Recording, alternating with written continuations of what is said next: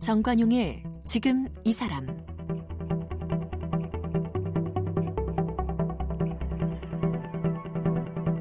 여러분 안녕하십니까 정관용입니다. 이 국립중앙박물관 용산 시대를 연 거는 바로 광복 60주년 맞는 2005년이었습니다. 어, 1909년 대한제국의 제실박물관에 그 뿌리를 두고 있는데요. 근데 일제강점기부터 용산시대를 열기 이전까지 55년 사이에 무려 7번이나 이사를 하는 그런 순환을 겪기도 했다는군요. 한 국가를 대표하는 박물관으로서 참 유례없는 일이지 싶은데요. 이런 질곡의 역사 속에서 민족의 문화유산을 지켜낸 국립중앙박물관, 이제 이 따뜻한 친구, 함께하는 박물관 이런 비전으로 우리의 과거와 현재, 미래를 조명하는 공간으로 거듭나고 있죠. 자, 오늘 어제에 이어서 국립중앙박물관 백이동 관장을 만나봅니다.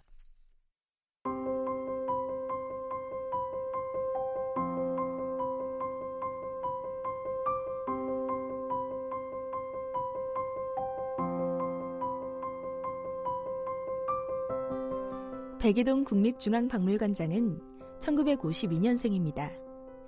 1975년 서울대 고고인류학과와 대학원을 졸업한 뒤 미국 유학길에 올라 캘리포니아대 대학원에서 인류학으로 박사학위를 받았습니다. 귀국해서부터 지난 2017년 6월에 정년퇴임할 때까지 한양대 문화인류학과에서 학생들을 가르쳤는데요. 현재 한양대 명예교수입니다. 백이동 관장은 27살에 이 땅에서 가장 오래된 선사 유적지인 정곡리 유적 발굴 현장의 총괄 소장을 맡아 25년 동안 발굴에 매진한 인물로 유명합니다. 전국리 구석기 축제 개최에 힘을 쏟았고 2011년엔 전국 선사박물관의 초대관장을 역임했습니다. 그동안 호암미술관과 한양대 박물관 같은 다양한 곳을 두루 거친 박물관 전문가이자 세계 구석기 학계에선 활동이 활발한 국제통으로 지금은 국제박물관협의회 국가위원회 위원장을 맡고 있습니다. 저서로는 전국리 구석기 유적, 대한민국 박물관 기행이 있으며 2017년엔 자랑스런 박물관 인상을 수상했습니다. 백이동 관장은 수년 전부터 국립중앙박물관장이 바뀔 때마다 하마평에 오르곤 했는데요. 지난 2017년 7월에 13대 국립중앙박물관 관장으로 취임해 이젠 넉넉한 마음으로 문화유산을 즐기는 박물관 만들기에 헌신하고 있습니다. 백이동 관장님, 그 저도 잘 몰랐었던 사실인데 국립중앙박물관이 용산 오기 전에 일곱 번이나 이사를 했어요? 네, 네, 네. 어디서 어디로 어떻게 어떻게 다니고? 처음에 이제 어, 덕숭에 잠깐 있었죠. 그 덕수궁. 그 경복궁 갔다 경복궁에서도 일제 시대 때 만든 어떤 건물이 있습니다. 거기 있다가 어. 어, 건물을 새로 지어 가지고 국립박물관이 이전하게 된 거는 지금 민속박물관으로 쓰고 있는 예, 예. 그 기와집 건물 있죠. 맞아요, 그게 맞아요. 이제 최초로 국립박물관용 건물로 만들어 준 것이고. 그 다음에 이제 그 총독부 건물이 비게 되니까 옛날 국중앙청 네. 그게 비니까 흘러 옮겼는데 예. 그때 또 저기 이거 총독부 건물을 부시게 되는 그런 대사건이 있었죠. 95년에 없앴죠. 네, 네. 어. 그러면서 이제 그 경복궁 내에 예, 조그만 지금 고궁박물관이 쓰고 있는 아. 그 건물에 잠깐 있었다가 예. 지금 현재 용산 건물이 완성되는 2005년에 아하. 이쪽으로 이사 오게 된 거죠. 네. 그래서 이제 국립박물관으로서는 지금 쓰고 있는 용산 건물이 두 번째로 국립박물관용 건물입니다. 그러네요. 과거에는 더부살이 하다가 네, 더부살이나 아, 다른 용도로 지어준 예. 지어진 건물에 들어 있다가 이제 예. 본격적으로 예, 건물을 가지게 된 셈이죠. 부끄러운 일이네요, 솔직히. 뭐 그 외에 이제 나라가 발전하면 조금씩 나아지는 그 과정 아니겠습니까? 네. 네. 용산 그 박물관 건물의 규모나 이런 거는 뭐 다른 나라들 박물관하고 비교했을 때 어떻습니까? 손색 없습니까? 손색이 없습니다. 지금 어. 현재는 세계 뭐탑 박물관에 들어가는 네. 뭐, 뭐 크기로 하면 탑 5에 들어가는 뭐 그런 그 박물관이고 그래요. 어, 그 만들어질 당시는 세계에서 제일 크다고 그랬고. 어. 네, 그게 아마 아, 일반인들은 우리 그 육삼 빌딩을 눕혀 놓은 거라고 생각하시면 그 사이즈를 아마 짐작하실 육삼 빌딩을 그대로 눕혀놨다. 눕혀놓은 거라 생각하시면은 어. 그 아마 사이즈를 짐작하실 수 있지 않을까 네. 그렇게 생각하고. 네. 그 고점에서 중국에서 이제 국가박물관을 지었는데 음흠. 중국에서 그때만 해도 조금 자기들이 국력이 그렇게 지금처럼 된 건 아니니까 예, 예. 박물관 사이즈를 좀 작게 했다가 우리 국립박물관 보고 이거보다는 커야 되겠다 그래가지고 그 저 설계를 수정해서 더 키웠습니다. 네, 네 그런 네. 정도로 우리 국립박물관이 그때는 굉장히 큰 거고 지금도 크고 음. 시스템상으로도 뭐 세계 손색이 없습니다. 일단 세계 탑에서 제대로 네. 지킨 지었군요. 네, 네 그렇습니다. 어. 네. 이 유물의 이뭐 전시되고 있는 것 말고 수장돼 있는 것들이 훨씬 더 많을 거 아니겠습니까? 훨씬 많죠. 그런 그 유물의 뭐 이 양이나 이런 면에서도 뭐 세계 상당한 수준에 가는 거죠. 상당히 수준에 가는 거죠. 음, 네. 네. 물론 뭐 루브르나 이런데 또 스미소니안 같은 데는 뭐 유물 자체가 음. 전 세계에서 끌어모은 유물이니까 뭐 이 숫자로는 그걸 안 되겠지만 네. 그래도 우리 문화를 제대로 보여줄 수 있는 어, 소장품들은 우리가 충분히 소장하고 있다고 생각합니다. 네. 자, 우리 백이동 관장께서 2017년 7월에 관장으로 취임하셨고요. 그죠? 네. 어, 조금 아까 우리 성우 나레이션을 통해서 그 배 관장님의 인생을 쭉 한번 들어봤는데 어, 어쩌다가 고고 인류학에 관심을 갖기 시작하셨어요? 글쎄요. 그때 당시는 어, 많은 사람들이 뭐 저기 지금도 그렇지만은 의사나 뭐 법 법률가 그렇죠. 이렇게 하지만 예.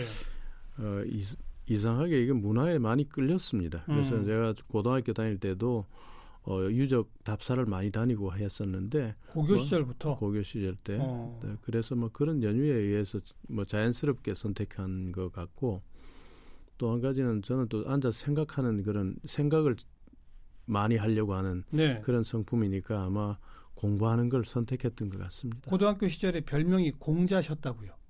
그건 우리 동, 동기생들이 저를 꼬아서 하는 말이죠. 항상 뭐 저 교과서 같은 이야기만 한다고 융통성 없는 사람이라고 그렇게 예. 꼬아서 한 별명인 것 같습니다. 예, 예. 자, 그리고 저 27 나이에 이 선사 유적지 전곡리 유적 발굴 현장 총괄 소장을 맡았다. 네. 어떻게 27 나이에 총괄 소장을 맡으시게 됐습니까? 그게 이제 그 발굴을 하게 되면 단장님이 계신데 단장이 음, 총괄하는 음, 음. 총괄 단장이 그 당시에 이제 김원용 선생님이라고 지금 돌아가셨습니다. 네. 우리 우리나라 고고학의 이제 태두 중에 한 분이시죠. 관장님한테는 뭐, 은사님이시고. 은사이시고. 네. 그래서 어 김원용 선생께서 그걸 맡게 되셨는데 저는 음. 이제 거기 그 지도 밑에 네. 총괄해서 실무 책임자로 있었던 셈이죠. 그래서 어. 우리 고각 현장에서는 현장 책임자라고 하는 그 필드 메스터라고 하는. 네, 네, 네. 거기서 25년 동안 발굴에 매진하셨다. 예, 79년 아마 금년이 이제 발굴 40주년이 됩니다. 예.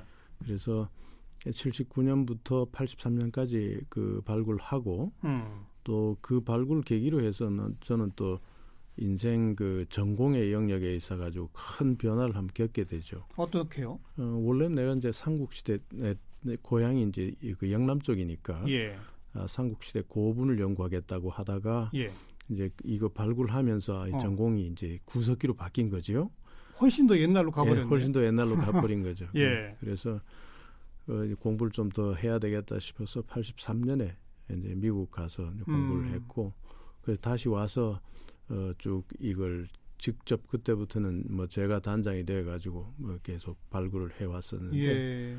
이게 남북 접경인 연천입니다. 전곡리 네. 거기죠. 네, 경, 기도 여기가 연천. 구석기 그 유물로서 전 세계적으로 주목받는 특별한 이유가 있습니까?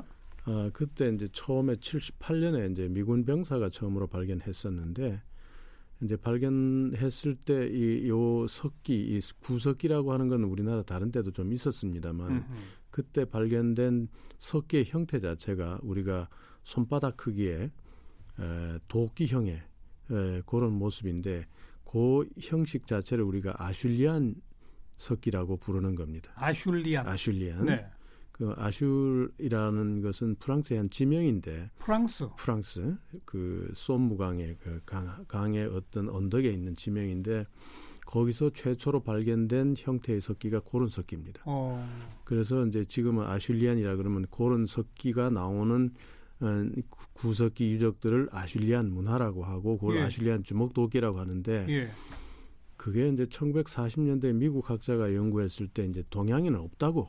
동양에는 없다. 없다. 어. 그러다가 이제 78년에 처음으로 어 경기도 연천 전곡에서 발견됐던 동양에선 거죠. 최초로. 최초로. 어. 인도 이동에선 최초로. 네. 그때 발견될 당시에 뭐 이게 일본이나 또 서구 사회에서도 상당히 그 충격적으로 받아들였던 일입니다. 네. 그래서 그 일본 뭐 저기 뭐 일본 일간지 신문에도 그걸 보도할 정도로 음. 어 이게 동양 사회에서는 그 저기 중요한 발견이라고 이렇게 생각했었는데 네. 그래서 그게 지금도 이제 서양의 구석기 또 인류의 음. 진화 이런 걸 따질 때 이게 전공리에서 나온 석기 이게 대해 논란이 많이 있습니다. 네. 그래서 아슈, 이게 아슐리안이냐 또는 다르게 불러야 되냐 어. 또는 서양에 서양에 있는 거가 밀려온 거냐 어허. 또는 한국에서 고유하게 발명된 거냐 뭐 이런 논쟁이 지금 학술적인 논쟁은 지속되고 있는 셈입니다. 근데 아무튼 형태는 그 프랑스 아슐 지방에서 출토된 주먹도끼랑 모양은 비슷합니다. 네, 비슷한 거죠. 근데 그게 정말 그렇게 교류를 통해 온 건지 음, 그런 건 아니겠죠. 예. 글쎄요. 예. 계속 학문적인 논란의 대상이 된다. 예. 그 후에는 동양권에서 또 발견된 게 있나요? 그 이후에 이제 이거 발견을 필두로 해가지고 뭐 지속적으로 조금 조금 발견돼 가지고 중국에도 어 지금 저기 그 남쪽 운남성 지방에서 나온 게 있고 예. 또 저기 산서성에서 좀 대규모로 나온 게 어. 있습니다. 그래서 한 10년 20년 동안에 중국의 장강 네. 그 양재강 삼엽댐을 막으면서 거기 조사를 많이 했는데 예. 거기서도 이제 간혹씩 발견돼 가지고 음. 중국에도 있다 이렇게 이야기돼서 한국과하고 이제 중국과하고 묶어서 네. 이야기하는 셈입니다. 네. 근데 그냥 이렇게 발굴로 끝난 게 아니라 그 전곡리 일대를 구석기 축제도 하고 네. 뭐 찾아오는 관광객이 100만 명이 된다고요? 네, 축제할 때 뭐 많이 올 때는 100만 명. 아, 근데 저는 잘그 구석기 그러니까. 유물이라고 봐요. 지금 뭐 아, 아슐리안 주먹도끼가 아무리 학술적으로는 뭐 해도 별로 볼 건 없잖아요. 근데 그, 무슨 관광객이 그렇게 많이 옵니까? 예, 그게 또 신비한 거죠. 그러니까 저기 예, 아마 이, 이게 우리 고고학을 할 때 고고학 하면서 느끼는 재미는 삼국시대 고분을 파가지고 황금이 그 관을 건지는 그 excite한 그 순간도 있지만은 예. 이게 몇십만 년 된 유물이 내 눈앞에 탁 나온다고 할 때 그게 또 우리한테는 큰 희열이거든요. 어. 그것도 귀중한 아슐리안 주먹도끼가 나온다. 어. 근데 이제 그런 우리 그 고고학자가 느끼는 감상의 여유라 그럴까. 예. 이런 것들도 아마 우리 학생들이나 이런 조금 관심 있는 사람들한테 같이 느끼는 것 같아요. 그래서 아하. 오히려 이게 그 상상을 많이 할 수 있는 주제에 대해서 더 매력을 가지는 네. 음, 그런 점이 있는 것 같습니다. 그래서 네. 이게 이제 처음에 축제가 93년도에 이제 만들어졌는데 예. 그 만들 때의 그 이유는 사실 그 이게 전국 일대가 사실 과거에 이 민통선에 가까운 지역이 돼서 네. 통제가 굉장히 심해서 사람 다니기가 힘듭니다. 예, 예. 그런데 이제 그 사회가 조금 개방되고 내왕이 잦아지니까 이게 그 23만 평이라는 유적을 지정된 유적에 대해서 사람들이 원성이 굉장히 많이 늘었죠. 아 가뜩이나 규제가 많은데 규, 규제가 많은데 발굴한답시고 뭐, 개발도 예, 못하게 하니까 예, 네, 네. 어. 주민들 수 많은 분들이 사실 구석기에 대해 이해도 잘 모르고 예, 또 그게 예. 우리한테 어떤 의미를 주는지 그렇죠. 잘 모르니까 네.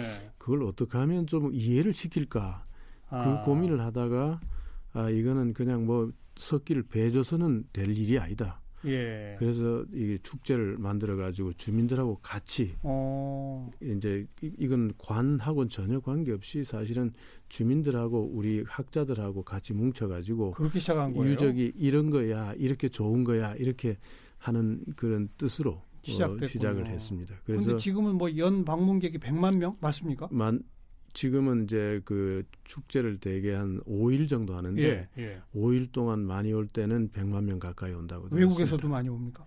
외국서 많이 옵니다. 어... 예, 예.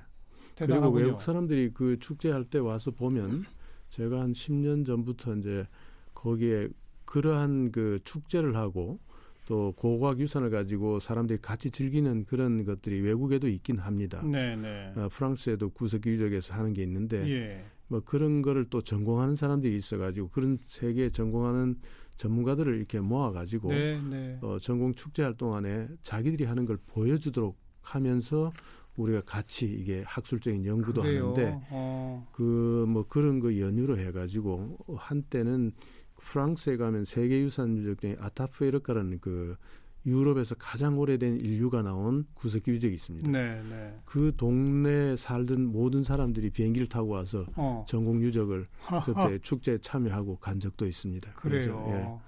그래서 곳곳에 이게 그 관심 있는 사람들이 네. 다른 나라에서도 와서 참여하고 있습니다. 그리고 이제 전국 선사 박물관 문을 열어서 음. 초대 관장님도 하셨고.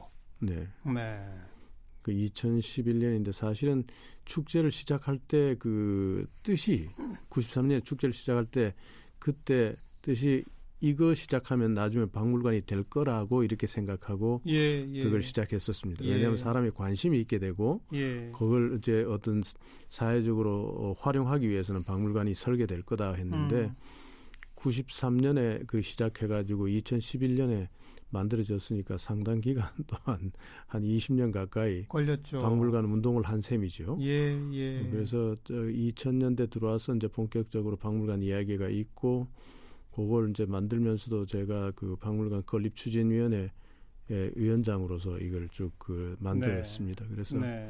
어, 아주 그 건축도 어, 아주 잘 된 건축이고 음. 세계적으로 유명한 그 박물관 건축입니다. 그래서 네.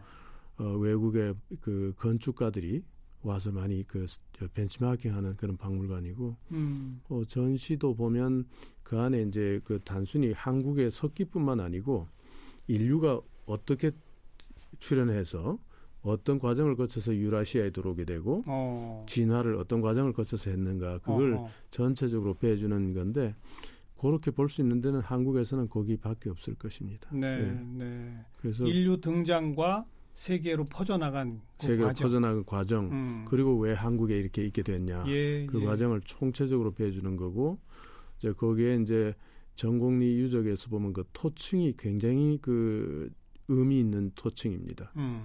그 구석기 층은 굉장히 두터운데 그게 한 7m 내지 8m 정도의 그 점토층으로 되어 있는데 네. 그층 자체가 아주 아마 놀라실 겁니다. 가서 보시면 그 아주 그 점토가 붉은색과 어, 황색 이런 게 교차로 되어 있는데 그 속에 사실은 중국의 황토가 들어 있습니다. 중국의 황토? 중국 저뭐 고비 사막 이런 데서 불려오는 그 황토. 황사, loess, loess 황사, 황사 가 바람 예, 타고 와갖고 와가지고 거기 쌓인 것입니다. 축적돼서. 네, 네. 네. 네 그래서 그, 그 그게 또 중국에 쌓인 반면에 또 일본에서 그 화산 폭발해 가지고 날려온 어. 화산재가 또 그 속에 들어 있습니다. 아 그래요? 네. 그래서 그걸 이제 과학적으로 조금 설명을 들으면 그 층을 보는 재미가 또 굉장히 네. 우리나라의 예. 예, 땅의 역사를 이해할 수 있는 알겠어요. 좋은 기회가 될 겁니다. 자, 그리고 이제 국립중앙박물관장이 되시고 따뜻한 친구 함께하는 박물관 이런 비전을 음. 내어 세우셨고 거기에 이제 어, 세 가지 국민과 함께하는 박물관, 세계와 함께하는 박물관, 미래와 함께하는 박물관. 네. 먼저 국민과 함께하는 박물관. 이건 너무 당연한 얘기 아닙니까? 그렇죠. 근데 이제 우리가 박물관을 하다 보면 이게 이제 그 유물을 이게 전시해 가지고 사람들이 와서 보고 가게 하는 네. 그게 이제 기본적인 거지만은 이제는 그 국민들이 어디 있든지 간에 에, 원할 때는 박물관을 즐길 수 있도록 만들어줘야 된다는 예, 뭐 그런 예. 뜻으로 국민과 함께하는 박물관이고 어. 또 다른 그 저기 각도에서 보자면은 어, 국민이 에, 필요한 부분에 있어 가지고 박물관이 준비를 하고 기다려야 된다 그런 음. 뜻입니다. 왜냐하면 음. 어, 요즘처럼 이제 그 여러 가지 사회적인 그 갈등도 뭐 어, 해소할 그런 필요도 있고 또 한 가지는 이 박물관이라는 게 아주 아름답고 좋은 공간인데 여기서 힐링할 찬스라든지 네. 뭐 이런 걸 우리가 제공해 줘야 되지 않겠나 그런 예. 뜻에서 이제 국민과 함께하는 박물관. 예. 근데 우리 관장님께서도 그 어디선가 인터뷰에서 굉장히 좀 그 앞으로의 비전과 관련해서 아쉬움을 표현하셨던데 저는 그 용산의 국립종합박물관을 보면 가기가 너무 어려워요. 맞습니다.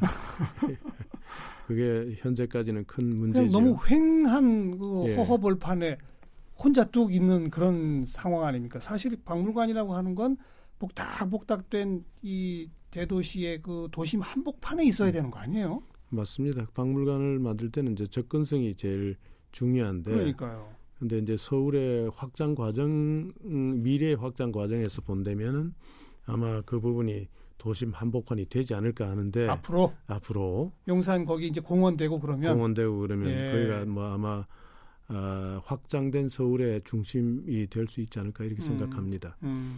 단지 아직까지 용산공원 자체가 아직도 공원화되지 않고 부대로 있으니까 그렇죠. 거기서 올 수 있는 방도가 별로 없겠지만은 그게 이제 남산에서 쭉 내려오는 하나의 축으로서의 공원이 예. 되면 예.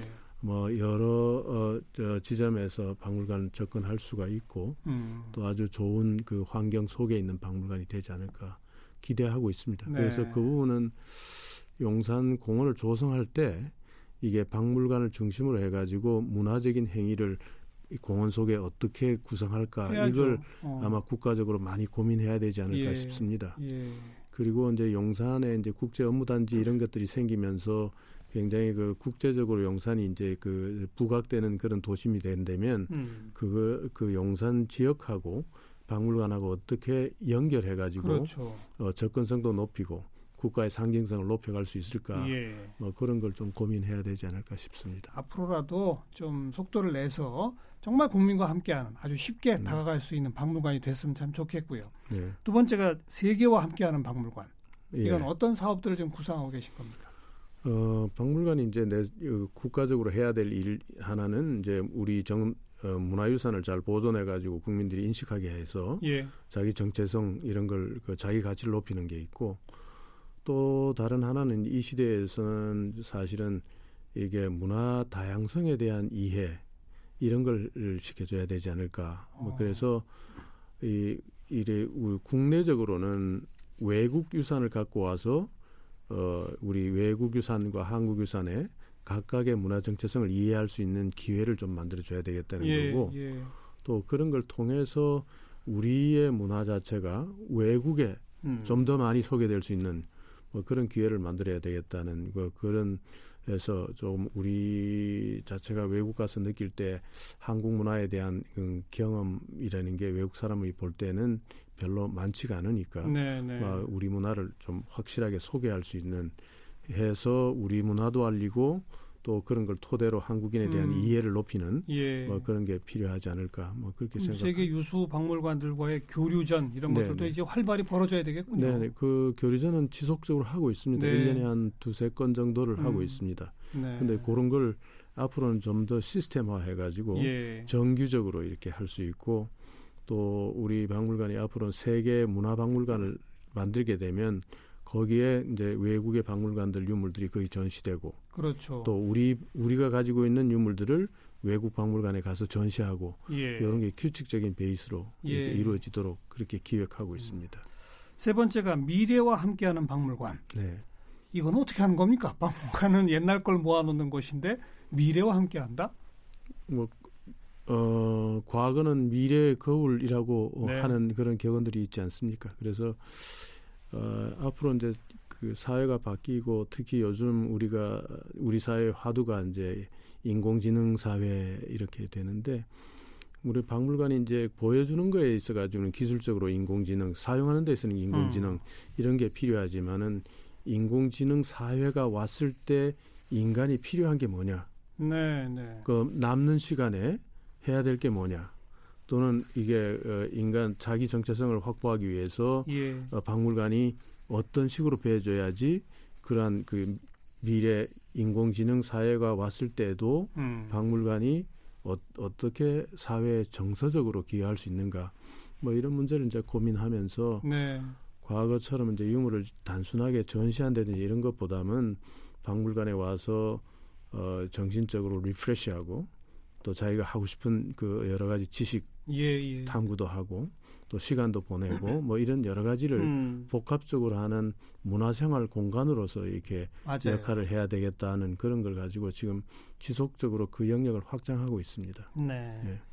그 약간 우스갯소리 같지만요. 우리 국민 중에 상당수가 국립중앙박물관 가봤어? 그러면요.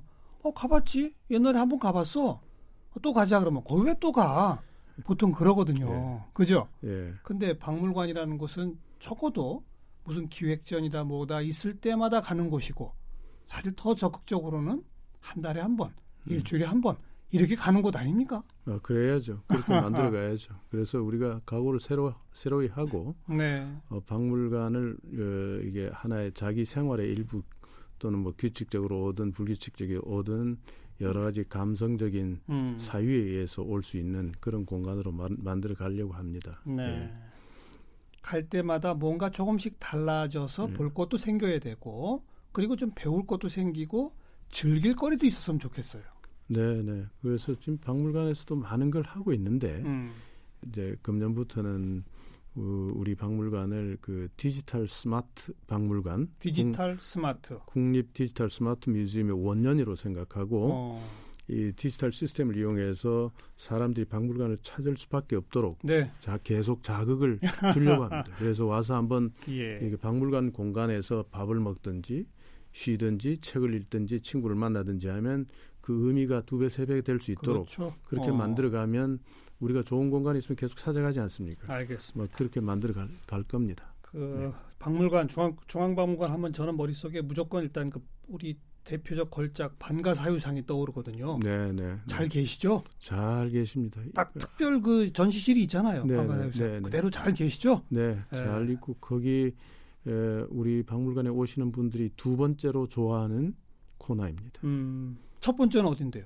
그 박물관 중앙에 들어가면 역사의 길을 길 끝에 있는 유명한 탑이 있죠. 어. 경천사 탑. 경천사 10층 석탑. 네, 10층 네, 석탑. 네, 네. 그게 근데 그거는 아마 일번이... 밖에 나와 있고 그러니까요. 규모가 크고 하니까 어. 어, 이 어, 아마 그런 점에서 일번으로 찍히는 것 같고. 반가사유상이 더 맞습니다. 매력적입니다. 매력적 일부러 조명도 약간 어두침침하게 해놓으시고, 그죠? 죄송합니다.